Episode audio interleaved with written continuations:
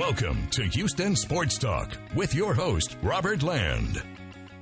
Thanks for listening to the best Houston sports podcast. And in this one, the Texans reverted back to the turnover machine from the takeaway Texans that we saw earlier in the preseason. We'll look at their last preseason tune up.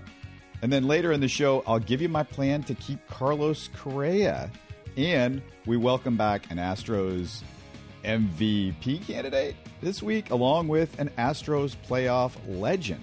Before I fire things up, we're excited to tell you that this show is brought to you by BetUS.com, America's favorite sports book. You're going to want to hear about our exclusive discount for all you fans of the show. And as always, I'm joined by my co host and regular sidekick, a fellow H Town sports junkie, and veteran journalist Stephen Kerr. And Stephen, the Texans defense faced a real starting quarterback and a real offense, and this is pretty much what I expected from them this year.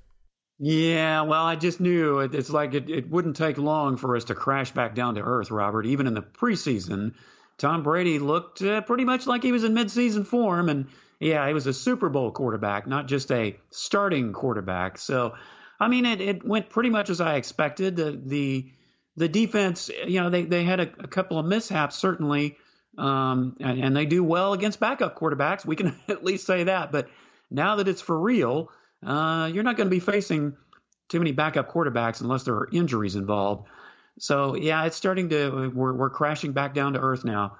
It's it's real time now. Tom Brady, his offense had three possessions, two touchdowns. They walked it down the field a couple of times. He was 11 for 14, 154 yards.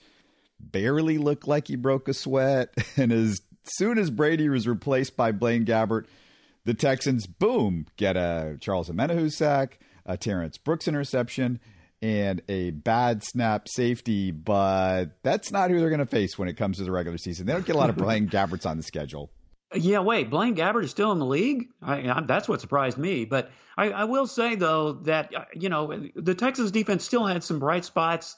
Uh, they still looked good against the run. I mean, if you know if you could just get the pass rush uh, completely consistent, you know, against real starting quarterbacks like Tom Brady, then you've really got something. Um, but yeah, it, it was certainly a more realistic look, I think, at what we're going to see for the Texans throughout the season, unfortunately. Late in the game, Demarcus Walker got a sack and a forced fumble. Vincent Taylor recovers that. So you said there were moments. There were moments, but most of them were after Tom Brady left the game. The best looking Texans rookie for the entire preseason, in my opinion, my humble opinion, Defensive tackle Roy Lopez, the six round pick, had a sack in all three preseason games. He looks like he's ready to go. Yeah, he certainly does. And then you add in the fact that Charles Omenihu, I mean, he looks poised to have a breakout season. I mean, Lovie Smith's defense is looking really, really good with some of these guys. I think that, you know, if it just goes to show, Robert, if you put people in the right roles, they can succeed. And you look at Roy Lopez, I mean, they were talking about him all throughout camp and how great he was looking but I don't t- put too much stock in that until I see them on the field. Well, we've seen him on the field in all three preseason games, and he definitely looks like he's ready to go. So, you know, you've got him, you've got Walker, you've got Charles Omenihu. I really like the front side of this Texans defense. Really, really like the scheme and the players that they're putting into the roles of that scheme. You know, but again, the, the regular season is coming. So we'll just have to see how it really plays out. But you, you can't help but be impressed with the defense. Certainly, it, it's got to be ahead of the offense at this point, like markedly so. Not only did the Texans face a more real offense, they faced a more real defense. Let's start with Tyrod Taylor. And what did you think, Stephen? He was six for nine, 31 yards, nothing spectacular, sacked once, fumbled once. We know that David Culley was not happy about the fumble. No, he certainly isn't. He's not happy about penalties and turnovers, which he shouldn't be. Well, I mean, look, the Texans are going to get what they get from Tyrod Taylor. You know, he's, I, I mean, I'd say average, but the big thing for me is can he stay healthy? Because if he can't, then you're going to be dipping into Davis Mills and you know, I know that Deshaun Watson may be the third string and he may not be, who knows. But, you know, after Tyrod Taylor, it, it becomes even more iffy. But, I mean, he hasn't looked that impressive during the preseason. But then again, he hasn't seen a whole lot of action, so it's it's hard to tell. But I, I'm not expecting great things from him. I'm just hoping he can stay healthy through a whole season. For me, that's a stretch.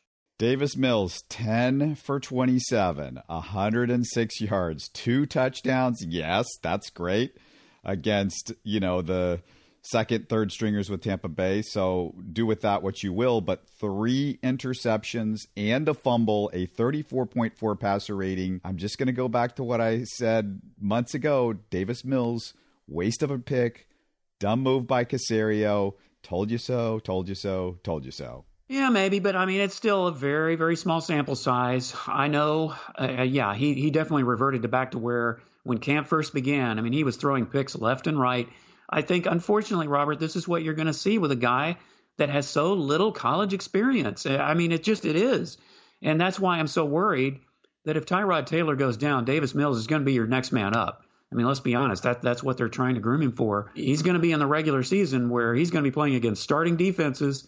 He's not going to have third and fourth stringers to make mistakes on. But even as you saw in the Tampa Bay game, he, he still made mistakes with backup defenses in there. So it doesn't inspire a lot of confidence. But at the same time, you know, I, I think it's still too early to say that, yes, it's another Texans third round pick that's a bust, but it does not look good. Let's be honest about it. The running game looked better.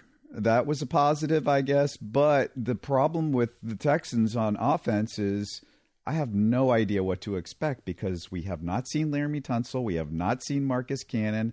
I mean, I, are they going to play the first week? I mean, they got two more weeks to get ready. I mean, I hear rumors that they're possibly going to be ready, but who knows? I mean, I don't know what to think of this offensive line. The running backs are okay. There's a couple of guys that have shown something. I mean, I've been more impressed maybe with the guys at the back end, the guys like Buddy Howell and some of those guys rather than the, the top end guys. But at the same time, I, I just I have I have no idea what to expect from this offense, especially from the running game, because we haven't seen a real offensive line out there throughout the preseason.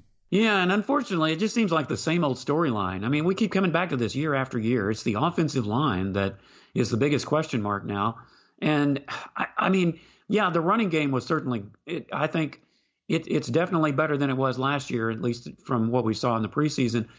But, you know, the, the red zone problems continue, and that's where your offensive line is, is going to come into play, especially in short yardage situations. Yeah, you had a long, long 18 play, 10 minute drive but guess what?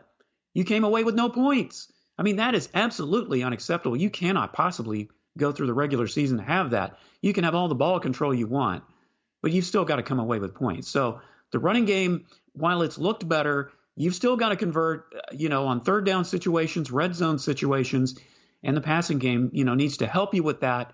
And the offensive line just, yeah, you don't know who you're going to put out there from week to week. And it's very difficult to get that kind of consistency if your running game is going to be consistently good, and that's what the Texans are are facing at this point. Yeah, if, if you want to go over some of the numbers from the Texans running game this week, and like I said, it was better. I mean, you saw some averages that were a lot more acceptable. Scotty Phillips, uh, he was one of those guys I was talking about, 9.1 yard average per carry, eight carries, 73 yards. He had a 34 yard run, looked good uh, in this one. Uh, Mark Ingram, who's a guy that you're going to depend on, four yards a carry, nothing great, but I mean, geez, four yards. Uh, the way the Texans have run the ball the last few years, that looks yeah. pretty good. But uh, Buddy Howell, he had a big run that got negated because of a stupid Kiki QT penalty.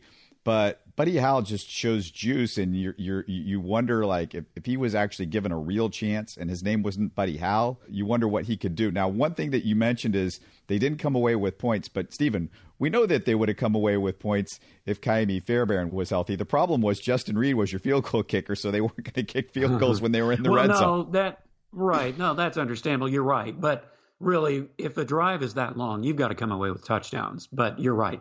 Um, Ka'imi Fairbairn, they held him out, you know, as a precaution, which was the right thing to do. And it is preseason. It gave him a chance to do some fourth down plays. But yeah, it, it's still very disturbing though when you know you want to come away with seven points if you're going to hold the ball that long. Trader Nick was at it again. He had a big week, Stephen. Yesterday, he sent linebacker Shaq Lawson to the Jets for the 49ers sixth round pick. The Jets own the 49ers sixth round pick. So that means that Shaq Lawson was traded for Benardrick McKinney, and the Texans get a sixth round pick for their starting middle linebacker the last few years, Benardrick McKinney. What did you think of all that and all that shuffling? Well, as far as Shaq Lawson, I mean, he's been disappointing. So I, am not too surprised that they actually traded him and that they actually got something for him. I think you and I have been joking, Robert, the, the last couple weeks with all the trades the Texans have made with the lower round picks. Uh, they seem to have this this love, this affinity for late round picks, sixth, seventh round picks.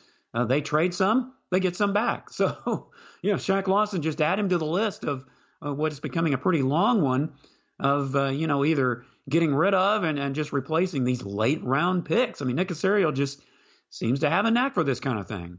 If you remember John Reid, who barely played a snap last year, he was a fourth round pick for the Texans. Uh, then he gets traded for a seventh round pick. Speaking of what you're talking about, uh, thanks again, Bill O'Brien, for that garbage. You gave us a fourth round pick and turned it into a seventh round pick. And then Caserio trades a seventh round pick. So I don't know if it was that same seventh round. I don't know. There, there's so many sixth and seventh round picks. It's going, getting confusing now. Yeah. So. I don't know what's going on, but basically they trade a seventh round pick to the Packers for Ka'dar Hollman, who started one game in two years in the NFL to this point. He was a former six round pick who didn't play his rookie year in Green Bay, played 11% of Green Bay's snaps last year. I guess they're hoping he's going to be something. And it's worth noting, Stephen, that in week one, the Texans' best cornerback is not going to be starting or playing for that matter. Bradley Roby, remember, he still has that suspension due, so he's got one game left on it. So no Bradley Roby in game one against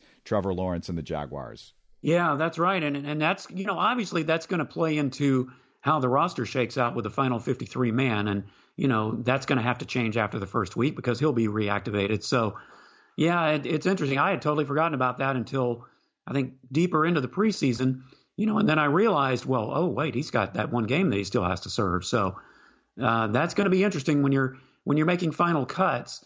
You know, things like that come into play. Yeah, well, you and I are speaking at about ten twenty at, at the very moment, and it's ten twenty on Monday morning. So we are we are not seeing yet uh, Texans cuts. So that may right, be happening right. any second. By the time people listen to this, they may know who the Texans have decided to release. But um, I, I don't know if there's going to be anybody that could be a surprise because there's just not a lot of guys on this team that you're like, oh, well, if he's gone, oh my goodness, that's a big deal. well, I think um, what you're going to see, though, Robert, because you've got two weeks between now, well, less than two weeks, I guess, between now and the regular season opener, even your final 53 man roster is probably still going to undergo some things.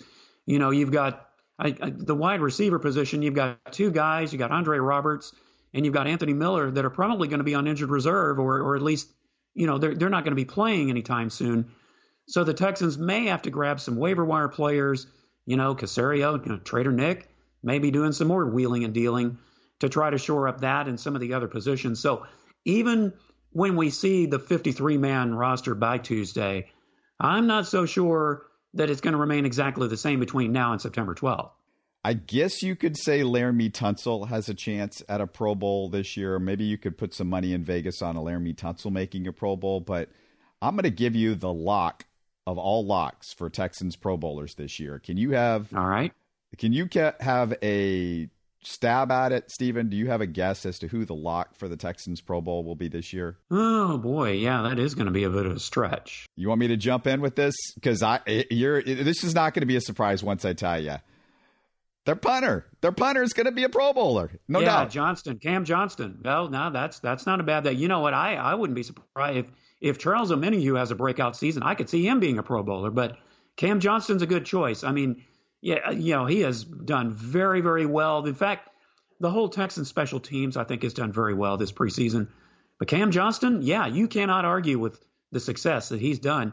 And it's not just his length. You know, it's getting getting kicks inside the 20 and, and just the, the placement. Yeah, I really like Cam Johnston. So that leads me into this because we are two weeks away from the first game with the Texans. And should you lay some money with or against the Texans in that game? With our friends over at betus.com. The Texans three point underdogs at home against Jacksonville, Stephen. They're three point underdogs at home, but the Jags, they're starting Trevor Lawrence. He's a rookie. He's a rookie QB on the road. And Stephen, I, I believe rookie quarterbacks in general, uh, they haven't won their first NFL game in the last 11 shots that they've had as a rookie. So, what do you do there? What do you do if you're uh, putting some money on this one? Do, do, you, do you want to bet on Trevor Lawrence? Do you want to bet on Urban Meyer? Boy, that's going to be a tough one because you know they are playing the Texans. So wouldn't you know that would be the the Texans would be the team that would make history for say.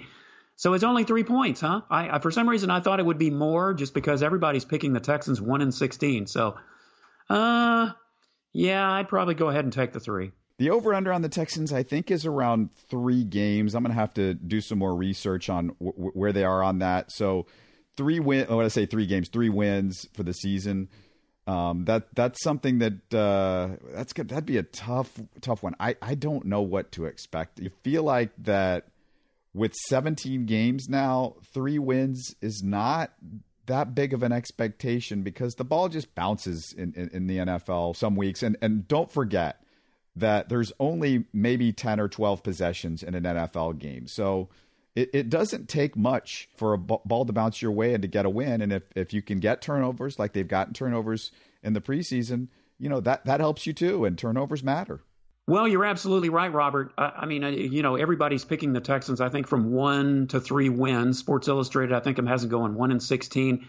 You know, honestly, if, if, if the Texans win five games, Six games? That's a man. I'd be really shocked. That'd be a great season for me. I don't know if you can really say great when you're six and eleven, but, but yeah, a bounce of a ball here, a, a possession there, and the way the Texans defense has been playing, it's really not that inconceivable that they could make the difference with several wins of this Texans team, especially if the game is close. And you know what? If the Texans could just keep it close, then anything can happen. I mean, anything. And if you're going to lay a few dollars on the Texans, do it with our new partner, betus.com, because you might as well find a sports book with integrity and longevity like BetUS. It's not just football, they'll take action on just about any sport. They've been a pioneer in the sportsbook industry for almost three decades with a die-hard customer fan base. Great mobile platform, too. It's easy with full betting options. Log into betus.com or call 800 792 3887. That's 800 79 bet US. And here's how we can save you money when you do it. When you sign up, use our promo code HST125 to redeem a 125% sign up bonus on your initial $100 deposit. So you do the math. That's pretty good. Again, that code HST125 to help our podcast. You just do it by signing either you're using either the BetUS link on our pinned post at the top of our Twitter page or go to our website, HoustonSportsTalk.net and click on the Bet US icon. It's that easy. Just follow my lead and get your phone online and social sports betting partner with integrity and longevity like I did. Bet US. You bet, you win, you get paid. Oh boy, the Astros, yeah, they continue to be, you know, you don't know whether to bet for them, against them. Um, Robert, I don't know. I'm just, I'm at a loss. I mean, they, they've actually you know, they had a four game winning streak till the Rangers came along. But yeah, if you put bets that the Astros were going to sweep that series, oh boy, you'd been very disappointed. The big story is kind of Alex Bregman this week, you would you say? But Stephen, is the biggest story for the Astros, if you're being honest, the last three outings by Framber Valdez, isn't he the most important Astro if we're seriously trying to win the World Series? Oh, absolutely. And I think we, you know, when we were talking last week about who the ace should be, we were talking about Greinke mostly. And Framber Valdez is still, he's got to be your ace. I mean, there's no question about it. When Framber is on, this team virtually can't be stopped. When he's not, then you really start to worry because, I mean, the, the depth of the starting rotation is already questionable at best. So when Framber's on, like he has been the last several games, it gives me a lot more confidence that the Astros can go deeper into the playoffs than if he starts struggling. Zach Greinke looked awful on Sunday, as everybody saw. It's a rare outing for Zach Greinke. I get it, but when you heard from Zach Greinke after the game, he thought he did he pitched well. He thought he was doing okay. He just said the other team was on. This is the Rangers, a, a team that's 32 games out from the Astros, and he thought he was on. So that leads me into this, Stephen, and I want you to agree or disagree with what I'm about to tell you. Assuming Jose Urquidy is back to form and he's looking good in his rehab starts, I would not have Zach Greinke as a playoff starter. He just doesn't miss bats anymore. He doesn't. The numbers show it. That matters in the playoffs. This is my rotation: Framber, McCullers, Garcia, Urquidy. What do you think? Uh, I don't think you're going to see Greinke coming out of the bullpen. I, I, don't know how you can say that he would be any better coming out of the bullpen than he would be as a starter. It's the, the thing is, I just it, it, that's what they're going to do because his name is Zach Greinke. It's what's on the back of his jersey. But if we're if we're trying to win the World Series, Zach Greinke as a starter just he's not good enough, and I don't trust him enough in those situations. I, Urquidy misses bats. You know he's good at that, and Urquidy has been clutch in the playoffs for the most part as an Astro. I mean, I know he hasn't pitched a lot this year with the injuries, but I just I, I trust Urquidy when you're going up against these teams that have guys up and down their lineup that if they do put the bat to the baseball, which they're going to do with Zach Greinke, those guys do damage, and Urquidy is more likely to make guys miss and, and do that those sorts of things. The other thing about uh, Jose Urquidy is he gets he gets you on and off the field quickly. He's getting guys out so quickly in the minor leagues that they're sending him to the bullpen to get some extra work in after the three or four innings that he's scheduled to pitch because he's Jose Urquidy. He's just like, Oh, I don't know. It's not going to take me like 50 or 80 pitches to get through four innings, like, say, a Lance McCullers, for instance. no, oh, I totally agree with you. I, and I'm not dissing Jose Urquidy at all. Don't get me wrong. I mean, I want I want Urquidy in that starting rotation, but I think what what's more likely to happen, you know, is you, you've got him and you've got Greinke with that playoff experience, and and the way I just think Luis Garcia, if you got to put somebody in the bullpen, you'd hate to do it but he would be more suited to come out of the bullpen than certainly would Greinke. But you're right about uh, Jose Urquidy. Absolutely. And the thing I like about Urquidy is that when he does get in trouble, he doesn't tend to just totally blow up. You know, and, and Greinke does have that occasionally, as we certainly saw on Sunday. Uh, you know, but Urquidy seems to have this ability to limit damage when there is damage, and I really like that about him. I'm just concerned about his health. I mean, I, I just don't know you know, we've gone through this whole season and he's had, you know, at least a couple of stints now where he's been out and, you know, this has been a pretty long one. So, I, but I, I mean, I understand what you're saying, Robert. I, I can't completely argue against it, but I just think I, I, I don't know that I would trust Greinke coming out of the bullpen any more than I would as a starter. That's really what I'm saying. Dusty is such a back of the baseball card guy, and he's so just old school that I worry that Greinke is going to be the second or third guy in the rotation in the playoffs. And I just am like, no, Zach Greinke, even if he's a starter, uh, uh, even if he's one of your starters, he's he's my fourth guy. I, I just I do not have him ahead of Framber. I don't have him ahead of McCullers. That should be just as plain as the nose on your face. But I also don't have him yeah. Uh, uh, in front of Luis Garcia, who's been rock solid and a bat misser all season long. Well, here's the good news though, Robert, is that if you do have him as a starter and he does run into trouble or he can't go very deep, then you do have a guy like Luis Garcia who can come in and give you, you know, four or five strong innings if necessary. So that, I mean, look at it that way that if Greinke does get in some early trouble, you know, in, in the postseason especially, you're not going to go very deep into games anyway, most likely, unless you're just pitching a gem.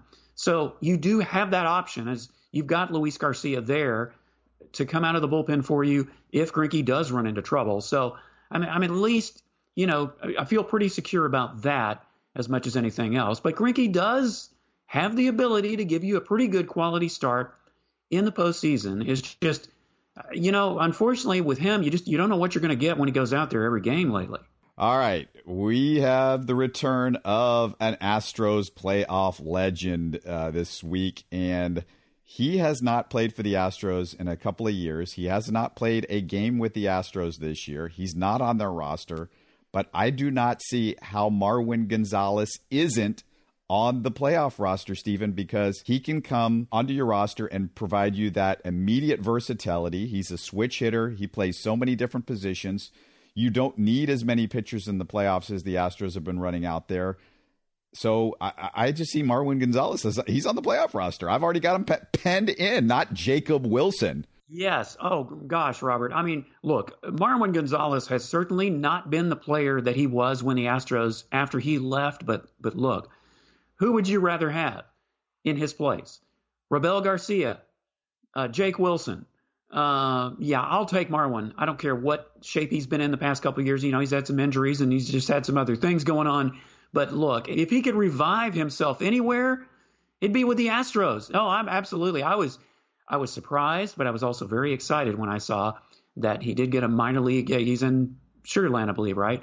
So, oh, I, I absolutely see Marwin Gonzalez in the Astros' pretty immediate future, really. Of course, depending on how injuries play out. Yeah, I, I, I couldn't get over that. I was I was tickled to death over that.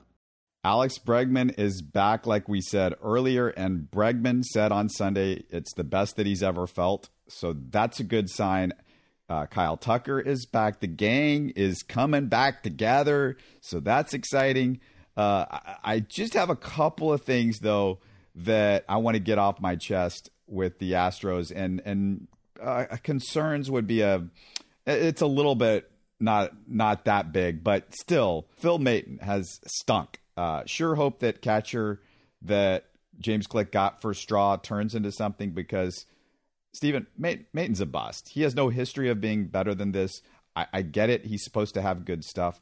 He's not been good with the Astros. You look at his career, and outside of the, you know, a couple months early this year with Cleveland, he, he's just he's not a good reliever, and he's not somebody I'm I'm relying on when we get into October. No, I'd have to agree with you. Unfortunately, Robert, he, he's definitely struggled, and I, I think you know with all the trades that they did make, you, you kind of figured, well, one of these guys I mean, it, would have been a stretch to say that every single one of those players they got was going to step in and make a major contribution.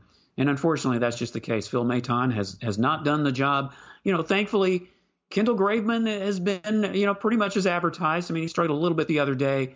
I believe it was Saturday, but he got it together. But yeah, Phil Maton, I, I was hoping to, to see something better from him. You had Rafael Montero, who you've also gotten a trade that is now on the injured list he wasn't much to speak of during the season. So yeah, it just stands to reason there's going to be a couple of these guys that aren't going to come through for you. But you know, maybe as time goes on, Phil Maton can get better. But right now, he certainly isn't showing it for me. You know, going back to what you said about Bregman and getting the starters back over the weekend, you know, it's the first time I think you know since at least June that the Astros have had their first seven guys, you know, their first seven regular guys in the lineup at the same time. And I tell you what, if they could just keep it this way as we get into September, no better time to have the guys all be together and meshing as they get into the playoffs. So it's great timing, Robert. Yeah, that bullpen that they traded for, we'll see because Kendall Graveman, he he definitely has been as advertised. Yimi Garcia, uh, he's he's okay. It's not kind of average. Yeah, yeah. I'm not I'm not I'm not super excited about about him. And then uh, the other thing that just bugs the hell out of me, uh, Bryan Abreu, and no disrespect to the friends and family of Bryan Abreu, but just because you can throw the ball hard doesn't mean you just get unlimited appearances in the big leagues it's time to give up the ghost on Bryan Abreu. What has he proven in his time with, with the Astros over the last few years? I, I, don't I don't understand the love for him outside of oh he can throw the ball really hard. Well, now let me preface what I'm about to say with this: I am not comparing Bryan Abreu to J.R. Richard. I'm not making that mistake. But let me just say that you're you are right because uh, you know J.R. went through the same thing. He went up and down in the minors for the first several years that he came out Eh, you know, the big thing with him is, oh, he throws the ball so hard. Now the problem is he couldn't locate it. And and Bryan Abreu has had numerous chances. I, am you know, I'm inclined to agree with you, Robert, but weren't we saying the same thing about Framber Valdez? It's like, okay, Framber Valdez, he's got such great stuff. He's electric. He can throw. Well, but when is he going to get it together? When is he going to find his command?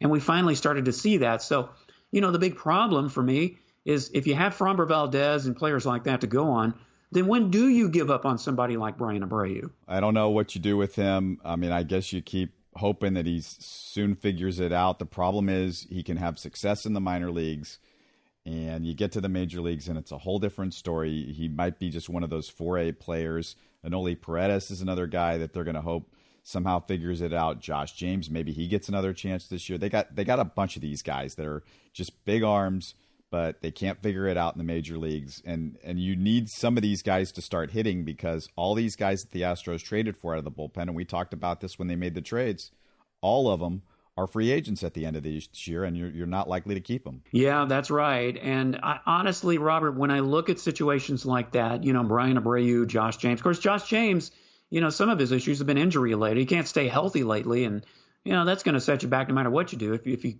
if you're hurt, you can't contribute for anything. You you can't even be bad. So uh, I just wonder when when you start getting into this sort of thing when it's consistent the way it has been with Bryan Abreu is it more between the ears than it is with the physical thing? I mean, it's it's got to be one or the other. Either there's something physical going on, you know, whether it's an injury that you can't see or you know, tiredness or whatever, or it's mental where they just can't get it straightened out in their head to be able to have the type of command. Because if Bryan Abreu could just have the command, you know, and it's like that really with any pitcher, then he could be a great pitcher. He's shown some flashes over the years, but you know, if you're going to stay in the majors you've got to do it consistently, and he just has not done that.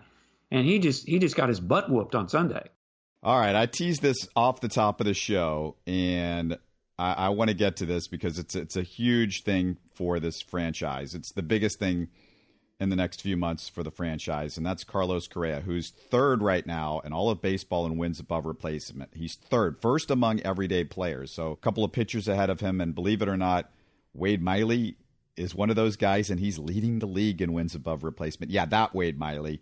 But uh, Stephen, in the story about Correa this week was him saying that this is as likely last year with the Astros, which made me ask the question to our Twitter crowd, and I'm going to run this by you too.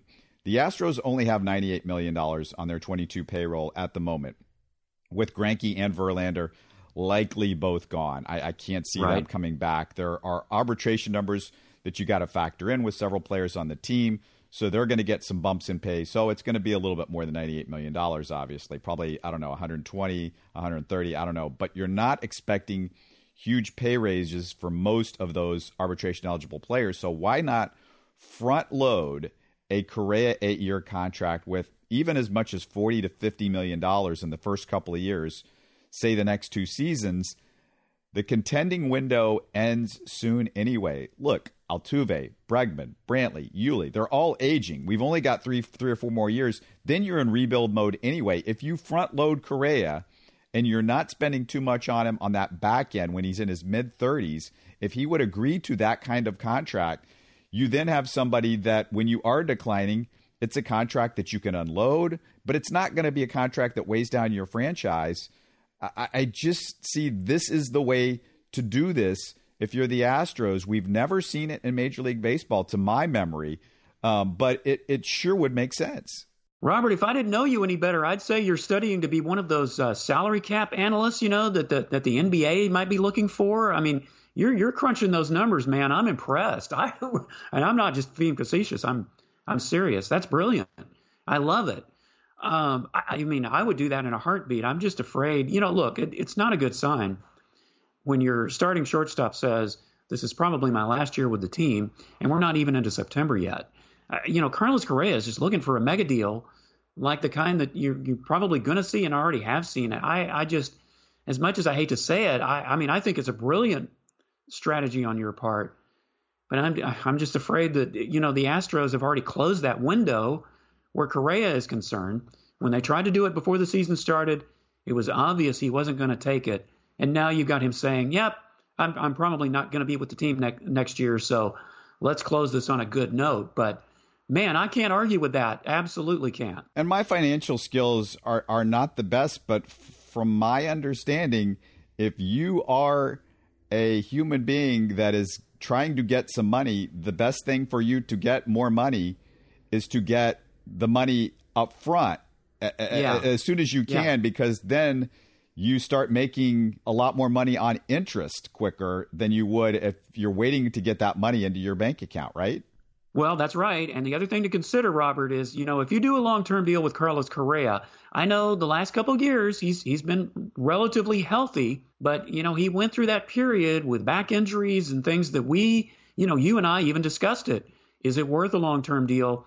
You know, when you have something like that happen. So if you are going to do that, isn't it better to front load it like you suggested and, and get the bulk of that up front the next two or three years, especially if he starts having those same injury issues that are going to make his performance go down, make his durability factor and reliability go down. So it would absolutely make sense to front load it like you suggested. I just don't see how this works for Correa to go somewhere else in a good way because the Yankees aren't going to have the money because they've spent so much. They've got so many big contracts.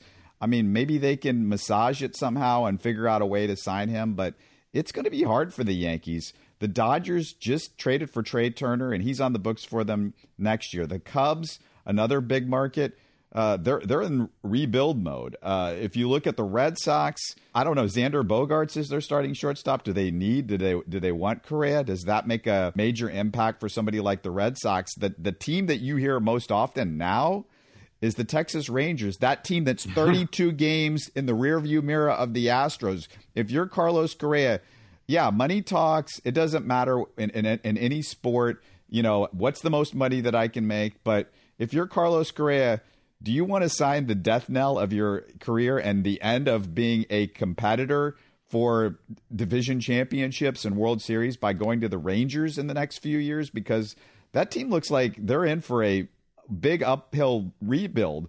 And that's the one team that I'm hearing most often in, in, in, conjunction with him. Well, I mean, Alex Rodriguez did it, so I guess uh, you know anything is possible. But you're right. I, and here's the thing: is it, if what you say is true, actually comes about, Carlos Correa is going to look pretty bad by what he said. You know, because then he's going to have to come back and say, okay, well, maybe I'll reconsider this, and we can talk about front loading or whatever you know that the Astros might be willing to do. You know, that's why I just think you know what he said over the weekend was it really that necessary? Uh, because anything could happen in the offseason. You got all these other shortstops that are coming up. Not everybody is going to get that kind of a payday, I don't think. And so, yeah, the Rangers, I, boy, I don't think they were quite this bad when Alex Rodriguez inked his deal. They weren't that great. But yeah, is that who you're going to go to? I don't see it. If he does, then it's obvious that he's doing it for the money and for no other reason, certainly. So yeah, this is going to be an interesting scenario that when the offseason gets here, uh, we're going to have to see how it plays out. But Correa may have painted himself in a corner if that is indeed what's going to happen. That's what's what our conversation is going to be about as the future of the Astros unfolds here in the next few weeks. It's going to be a constant conversation, but let's go back into the past a little bit and go into this week in Astros history. Stephen, what do you got? Well, there is certainly a lot, Robert, and you know, as it's interesting timing about this one because Hurricane Ida is certainly wreaking havoc on Louisiana and uh, you know the Gulf Coast. Well it was only four years ago, believe it or not, around this time, that Houston was having to deal with Hurricane Harvey, Robert. It doesn't seem like it's been that long, but man, uh, four years ago, it was August 27th that the Astros were unable to return home because of Hurricane Harvey plowing into the area. They had to fly to Arlington briefly before going to St. Petersburg, Florida, where their home series with the Rangers had to be relocated. So that was four years ago. And, you know, I don't know. Ida's not done yet. So interesting timing for this one. There was another thing that happened four years ago this week.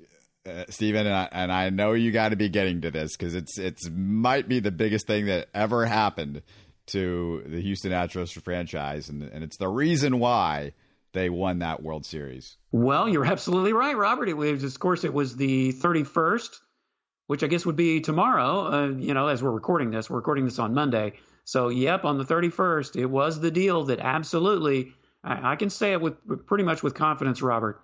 If the Astros hadn't gotten Justin Verlander at that last second, literally last second deal, uh, there would probably not be a World Series title. And then, gosh, you know, would we even be talking about the cheating scandal? Yeah, probably, unfortunately. But we wouldn't even have a World Series title to talk about with it if the Astros had not gotten Justin Verlander in that massive trade deadline. Oh, my favorite part of that whole story with Justin Verlander was uh, we talked about it with Ben Reiter a few years ago in the podcast, but the Verlander trade, you know, that was when Jeff Luhnow was at the field where the Bad News Bears was shot, and that's when he made the deal for just he was on the phone with the Tigers about the Justin Verlander thing, and it, I mean, there's so much to that Verlander trade that you just got to go back and find the Ben Reiter interview from a few years ago because it was just so fantastic. But yeah, the Verlander trade, no, no question, it is the biggest trade in Astros history. You know, if they didn't have that second trade deadline, which of course they don't now, oh my, I don't even want to think about that, Robert. But let's move forward to August 27th of 2006. Remember Willy Taveras? Well, Willy Taveras set a new Astros record with a 30 game hitting streak. The Astros clobbered the Pirates that day 13 to 1, but Willy Taveras was the story that day, Robert. And, you know, it, it's a name you don't think about a whole lot, but certainly, you know, he made some contributions in Astros history, and that was one of them. I guess about 26 of those 30 games, he was getting bunt single hits. I, I don't, I don't know how Willy Taveras does that. I, I don't even think he had any home runs during that. But yeah, Willy Taveras was certainly the kind of guy that, uh, you know, with his speed, he got a lot of infield hits. But, you know, 30 game hitting streak, I don't care how you get it, that's a lot. Not quite what Joe DiMaggio did with his 56 game, but it's pretty darn good. Yeah, Joe DiMaggio, Willy Taveras, same guy, basically. Yeah, yeah, same guy. August 23rd, 1992, the Astros concluded a 26 game, 28 day road trip they beat the Phillies 3 to 1 at Veterans Stadium on that final game. The team went 12 and 14 on the trip. And you may remember, Robert, you know, you know why that trip was necessitated. It was by the Republican National Convention being held at the Astrodome that year. So the Astros had to go on this ridiculously long. It was what was it? About a month, basically, a, long, a month long road trip. Boy, I don't even remember any of that. You know, I was not in Houston when that happened, but that's like one of those San Antonio circus road trips that the Spurs always have to do. Well, that's right. And you know, there were times, uh, you know, especially like if the rodeo came to town or something, you know, thank goodness it's usually what in February, so you don't have to worry about it. But if it were later in the in the spring or summer, then uh, yeah, the Astros would probably would have had to do that when it was in the Astrodome back then. So, yeah, a month long road trip, practically unheard of. And, you know, they finished 12 and 14, which uh, I'd say for the being on the road, not half bad. Well, August 23rd of 1980, the Astros beat the Cubs 1 to nothing in 17 innings at the Astrodome. Big deal, right? Well, the winning hit came from none other than Joe Niekro, he batted for himself because the Astros had run out of pitchers by that point. Niekro hit a walk-off single. Well, you, you won't see that now unless, of course, you go to a National League ballpark and the pitchers have to bat. But uh, man, I'd totally forgotten about this one, Robert. Joe Niekro with a walk-off single. I was at the Astros game when Mike Scott had a walk-off 12th inning sacrifice fly against the Dodgers on a Sunday, and that Sunday was the day after they had just done what was it a 24 inning game I think against the Dodgers. They had yeah. beaten them then, so they yeah. went back to back with a 24 and a 12 inning game, and Mike Scott ends up coming in relief and gets the walk off sac fly. So you know he's he's not Joe Niekro as a hitter, but Scotty came through with him for that. Came through for him for, at, at that point, so that that was a good one. You know, I guess if you could say anything about the pitchers being allowed to hit, uh, it, this is a very minor thing, but you know, sometimes they can actually do some surprising things. You know, you see some Astros pitchers that hit home runs during their history and things like that, but yeah, I'll still take the designated hitter rule in both leagues. That's what I want. My final this day in Astros history occurred on August 25th, 1972. Oh yeah, the toy cannon man. I just oh, I'm so upset that he's no longer with us because he made so many great memories, and this is one of them. He becomes the first Astro to hit 200 home runs. He did it in a 4 to 3 loss to the Montreal Expos in the Astrodome. But Jimmy Wynn, the first Astro to get to 200 home runs. We missed Jimmy Wynn. We also missed the Montreal Expos. I missed the Montreal Expos. great, great hat, great uh, city, uh, terrible ballpark, but it was yeah. you know it was a fun franchise because they produced some great players from Andre Dawson to Pedro Martinez. Uh, Tim Wallach was a really underrated third baseman. Of course, Gary Carter, one of the great catchers of the last half century. So, I mean, the Montreal Expos were were fun, and of course, boy, if you haven't heard it, go back and listen to our tribute to Jimmy Wynn. We have an interview with him Greg Lucas talks about his career. If you can't run across it in our podcast feed, for sure you just look it up up on my YouTube channel. It's it's up there, but just look for Jimmy Wynn memories, and I'm sure uh, you'll run across it. But yeah, Jimmy Wynn, uh, just such a nice person too. Yeah, absolutely. And as I said, made so many great memories with the Astros. So I, am sure you know we'll we'll be talking a lot more about the toy cannon as we do this this little feature that we do each week, which I really enjoy, and I know you do too, Robert. So that's what I have this week in Astros history. Quite a bit going on. Fantastic stuff with this week in Astros history. Looking forward to doing that next week. And before we get out of here, I'm not sure if this story has been in people's purview. It's a little bit under the radar, but I think it's a huge, huge deal, both for Houston high school basketball and for NBA fans. So, Stephen, this week, the new Overtime Elite League signed their second Houston area player. Tyler Smith, who would have been a junior this year and is ranked eighth in his class, is leaving Bush High School and joining top 50 recruit Bryce Griggs, who would have been a senior at Hightower. So, this is two Houston high school kids who are joining this league. It's a league that allows athletes to take classes to complete their high school degree while training and playing with some of the best players in the country. Players in the league get a minimum salary of $100,000 per year, plus bonuses and shares of equity in the company.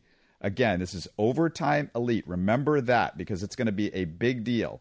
Tyler Smith signed a two year, seven figure contract. So, Stephen, he's the 16th high school player to sign with the league and the seventh five star recruit to join Overtime Elite. This is a big deal. This is a big deal if you're a basketball player. I mean, my goodness, are you talking? You said $100,000. I did not hear that wrong. That is correct. oh, my goodness. Yeah, I, am uh, gosh, I wish I was, you know, in high school again. I'm a basketball player, Robert. I'd be, uh, I'd be begging to get on a team like that. And hey, it's another thing that Houston can be known for. And maybe we should write down some of these names because who knows? We may be hearing him in the NBA very, very soon if they're that good. I've seen Bryce Big, Briggs play. He's he's maybe a little bit overrated, a top 50 guy, but Bryce Griggs is a story here in Houston. And of course, Tyler Smith, he's bigger than Bryce Griggs. I mean, this is one of the best players in his class. The overtime elite players compete both within the league and against domestic and international teams. Stephen, every player receives full health care and disability insurance. Uh, they're also guaranteed payment of up to $100,000 for college tuition if they decide not to go pro. So they cover these kids. Also, besides their regular education, they get courses on financial literacy, media training, and the business of basketball. And here's the thing that's important to note this league is being funded by Jeff Bezos, Drake, oh uh, more than 25 NBA players, including Trae Young, Devin Booker, and Paul Gasol. So they've got a big, nice backing behind this thing. This is this is the real deal. All right, so here's my question: Is this going to be the final death knell for college basketball? because you know, man, yeah, this is just another thing that these guys have, another option that they can use. And don't you know, minor league baseball players are really jealous about this. The thing is, the NCAA, and I've said it in the past, the NCAA have sat on their hands. They've screwed the pooch so many times, and now the G League. You've got this. I mean, the the rug is being pulled out from under the NCAA as far as the best players. I mean, you're still going to have the tournament. You're still going to have fun college basketball in the postseason with the 64, but you're not likely soon to have the guys that you used to get in college the way it's been in the past. And I mean, I mean, maybe some of these guys end up still going to college. I don't know how, how this whole thing works, but I'm telling you, the NCAA messed this up so big and, and it's going to cost them. And the goose that laid the golden egg has, has left the building for, I think, the NCAA to a degree. Maybe I'm wrong. Maybe the tournament's still going to, uh, you know, garner as much money from the networks. But, uh, you know, that's going to be interesting to see. Well, and, and you know who I feel most sorry for, Robert? Are the college basketball coaches that, that have to deal with this whole thing. It affects their recruiting. It affects even trying to get a long term plan going down the road. You can't plan for more than one year. I mean, you have to, obviously, because some, some of these players, they're, they're coming and going in a year. So, yeah, I mean, in one way, it's great for the players, certainly. You have options, nothing wrong with that. But, you know, when you're talking about the college experience and the NCAA, I mean, is it any surprise that the NCAA has let this, all this happen? Not really. But boy, it's an interesting thing that the elite, you know, overtime elite got to keep an eye on it because it's just another option that these guys have. And boy, what a great option is it, it is. I'd sign me up, man. Yeah, Jeff Bezos, uh, he's got some money, so they've got all sorts of backing. It's it's going to be set in Atlanta. They're going to have the, they're going to have this big facility there. They're really going to do this thing up nice. So if you're into basketball, this is what you might be following. I don't know if they're going to have these games on YouTube or where they're going to be airing this stuff, but I'm sure it's going to be out there for everybody to see, and it, it's something to keep your eye on. But that's all we got for this one. I'm, I just want to wrap it up by reminding everybody that Again, we're brought to you by BetUS.com, America's favorite sports book. When you use it, use the code HST125, HST125 to redeem a 125% sign up bonus on your initial $100 deposit. If you forget, just look for the promo code in the show description. And to help our podcast, sign up by using either the BetUS link on our pinned Twitter post at the top of our page or go to our website, HoustonSportsTalk.net, and click on BetUS on the right side of the page if you're online. If you're on your phone, it's probably near the bottom as you're scrolling down. But just look for that big Bet US sign. It's really easy to find. Uh, thanks so much for, for joining us again today. And until next time, stay healthy and safe, everybody. You're listening to Houston Sports Talk. Don't forget to follow Houston Sports Talk on Facebook and Twitter. Subscribe to us on iTunes, Spotify, the Google Podcast app, or the Stitcher app. You can support us by giving us a five star review on iTunes or by telling your friends about us. Spread the word, everybody. Thanks for listening.